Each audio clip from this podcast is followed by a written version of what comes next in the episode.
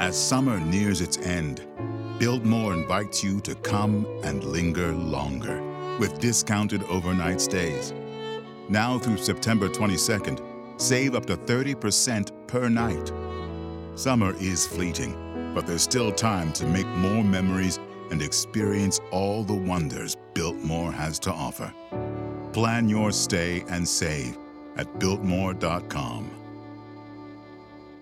Ciao, oggi ho scelto Febbre, che è un libro di cui in realtà abbiamo già parlato qui su 20 perché abbiamo avuto l'autore Jonathan Bazzi a parlarci del Pride. Lo leggo oggi sono molto contenta perché è entrato nella sestina invece che cinquina dello Strega ed è innanzitutto un libro scritto da una persona giovane, incredibilmente, e che parla di cose diverse dal solito.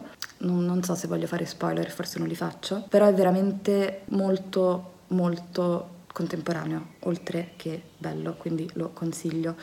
Uh, soprattutto perché mi sa che leggo molto raramente libri italiani qui, quindi sono felice di portare Jonathan. Spero vi piaccia. Questa è Febbre.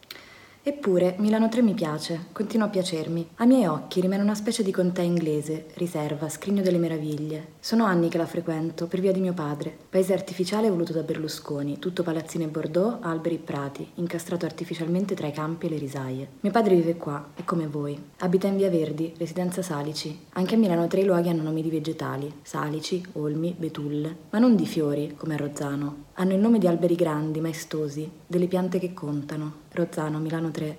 La scissione familiare mi proietta dalle case popolari alle palazzine, anche quelle tutte uguali, del progetto edilizio del leader di Forza Italia. La freddezza sintetica di Milano 3 è per me insieme sogno e sconfitta. Ci si respira un'atmosfera da club degli eletti, le famiglie da pubblicità con le macchine enormi e vestiti firmati, i personaggi della tv, le ville dei calciatori. Ogni tanto però sbuca pure qualche personaggio diverso, il cocainomane, la subretta anni 80 caduta in rovina, che mi restituisce aria di casa. Rozzano è pur sempre a due passi. Mi inebria lo spirito di queste case amaranto con le scale deserte, la moquette onnipresente e gli ascensori silenziosissimi, super ammortizzati, che non sono ricoperti di parolacce, cazzi e bestemmie come quelli di Rozzano. Casa mia finisce sullo sfondo quando mi immergo in queste periodiche bravi vacanze nel mondo dei ricchi, tutte pranzi a base di surgelati a casa di mio padre e culto dell'apparenza, quadri veri, non stampe, appesi nei pianerottoli, profumi, cantine immacolate e sicure, garage che custodiscono autobomboniere, donne delle pulizie rigorosamente filippine, il lago coi cigni, bellissimi ma feroci, a cui porto il pane raffermo. Stai attento alle mani, guarda che mordono. E poi il mini centro commerciale col supermarket che vende cose che a Rozzano non ci sono, le colonie di madre Hermes fuori dalla scuola, i cani di razza, le riviste in abbonamento nella casella delle poste che nessuno ti ruba. Milano 3 mi incanta e allo stesso tempo mi stritola il cuore per il senso offerto ma poi alla fine sempre negato di un altro modo di stare al mondo, più lieve, più largo. A Milano 3 ci vive mio padre, non io. Io ci vengo in prestito,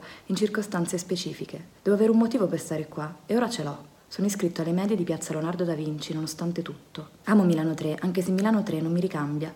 La amo, anche se la sorella di papà, vive nella sua stessa via, dice che la gente qui non mangia per poter fare quello che fa, per poter esibire, ostentare, farsi invidia a vicenda, per avere la borsa del momento, per tirare fuori dal garage una macchina che non faccia sfigurare al cospetto del condominio. Se anche tutto questo fosse vero, la sostanza non cambia. Le persone di Milano 3 sono diverse. Non ho speranza di passare inosservato, mimetizzarmi. Non lo sapevo e ormai è tardi per tornare indietro. Altra stirpe, altra razza. Non è affatto tutto uguale per il genere umano. Quando abbiamo deciso che avrei cambiato scuola, il progetto iniziale prevedeva che mi trasferissi da mio padre durante la settimana. Comodità, così sei già lì, ma il piano fallisce subito.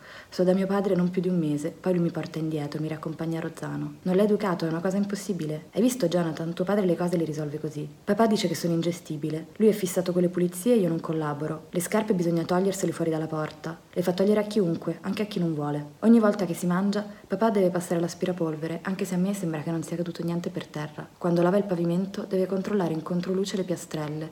E ogni volta che pulisce il bagno, vorrebbe che non lo usassimo più per tutto il giorno. I denti devo lavarmeli nella vasca. Nel lavandino potrei macchiare lo specchio. Quando sto sotto la doccia, controlla che mio mi faccia lo shampoo almeno due volte. Entra e mi istruisce. Insaponi, massaggi e sciacqui. E ancora, insaponi, massaggi e sciacqui. Ogni violazione del regolamento igienico lo manda fuori di testa. C'è un modo preciso di fare le cose, ed è il suo. L'unica possibilità, accettare e procedere. In casa mio padre ha un sacco di cose costose.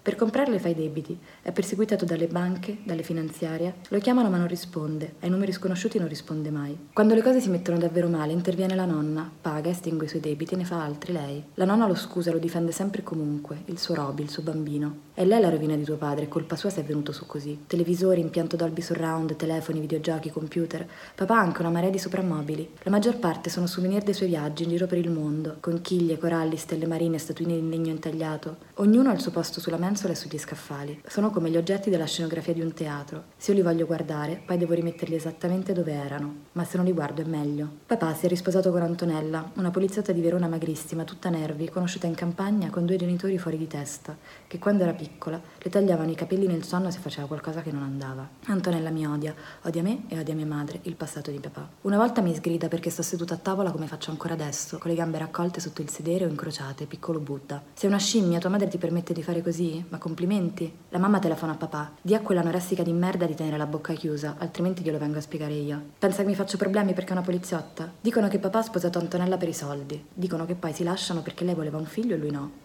Errare è umano, dice papà, ma perseverare. Una volta a cena, complice il vino, me l'ha confessato. Non ci posso fare niente. Dopo un po' io mi stufo. Finito il matrimonio con Antonella, papà si mette con Leila, una ragazza francese di origini algerine. Lei è in sovrappeso, ma papà dice che somiglia alla cucinotta, Mietta, alla Bellucci. È una specie di raffreddore perenne.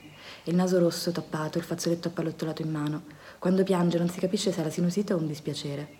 E Leila, col passare del tempo, piange sempre più spesso. Mio padre all'inizio le tratta tutte come regine, poi le disintegra. Dopo Siena un anno già le mette le corna. Si lasciano e si rimettono insieme. Leila per un po' vive con mio padre, poi prende una casa in affitto per conto suo a Milano, vicino al lavoro. Ma tra di loro le cose non vanno. Leila torna a Lione. Non la vedrò mai più. Ho pensato di volerle bene. Papà non sposa Leila, ma sposa Michelle, ragazza madre appena arrivata dal Brasile. La conosce al Festival Latinoamericano di Assago, terzo matrimonio. Mio padre sposa Michelle e diventa anche il padre di Pedro, il figlio di Michelle. Dopo che si sono sposati lo fanno venire in Italia, a Milano 3, dal Brasile, dove viveva con i nonni. 4-5 anni. Pedro lo chiama papi, papà. A te non ti caga, fa il padre al bastardo. Lo riempie di regali, gli compra di tutto, poi la separazione. Mio padre e Michelle si lasciano, Michelle e Pedro tornano in Brasile. Papà, è finito anche quel gioco. Mio padre è fissato col sesso, lo dice sempre anche lui. Ho una malattia, comanda lui e si indica in mezzo alle gambe. Quando siamo in giro per strada, nei negozi, ovunque, fa battute su ogni donna che vede. Dai 14 ai 60 anni, se le farebbe tutte. Basta che respirino, dice mia madre. Il lupo perde il pelo ma non il vizio, aggiunge. Mio padre commenta le passanti e dice di tutto, anche quando è sposato, anche con la moglie o la fidanzata a fianco.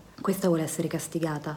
Sai questa qui come urla? Non grosso che otturi, non lungo che tocchi, ma duro che duri. Meglio sotto di me che sotto la macchina, dice, mentre sta guidando le donne che devono attraversare la strada. La nonna Nuccia è divertita. Roberto, ma la smetti? E scoppia a ridere, il figlio maschio, tutta contenta. Papà racconta sempre del sesso e delle donne che ha avuto, anche a tavola, a Natale, a Pasqua, con i parenti. Tutti gli uomini della mia famiglia paterna fanno così. Giancarlo, il fidanzato della nonna Nuccia, il nonno Piero è morto in casa d'infarto, un giorno subito dopo pranzo, dice che le ha messo il bambino Gesù nel muschio. Lo zio Mario racconta in che posizione ha fatto mettere la zia Anna, la sorella della nonna, la notte prima.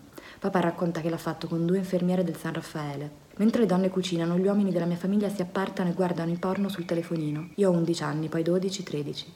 Da fuori non sembra, ma mi accorgo di tutto. Quando parlano di donne, spero che non mi chiedano di dire la mia. Spero non mi chiedano di fare apprezzamenti sulle tette e il culo di attrici, presentatrici e vicine di casa. Questa qua sarebbe da farle un vestitino con la saliva. La monti, cosa devi fare? La prendi e la monti. Papà dice allo zio Mario che deve passargli una cassetta stupenda. I film hard glieli dà un suo amico di Milano che gestisce una videoteca. Una mattina, che sono da lui, trovo le cassette di cui ho sentito parlare tante volte in una scatola di cartone nello sgabuzzino. Almeno una decina di VHS, su in alto, sopra i fascicoli sugli alieni e i fantasmi che papà mi compra in edicola. Lui è sceso a lavare l'ennesima macchina nuova, la Puma, la Tigra. Papà ama le macchine che si chiamano come animali e io ne approfitto. Mi masturbo in sala, davanti al televisore che costa milioni. Il primo film art della mia vita. Le attrici sono tutte transessuali.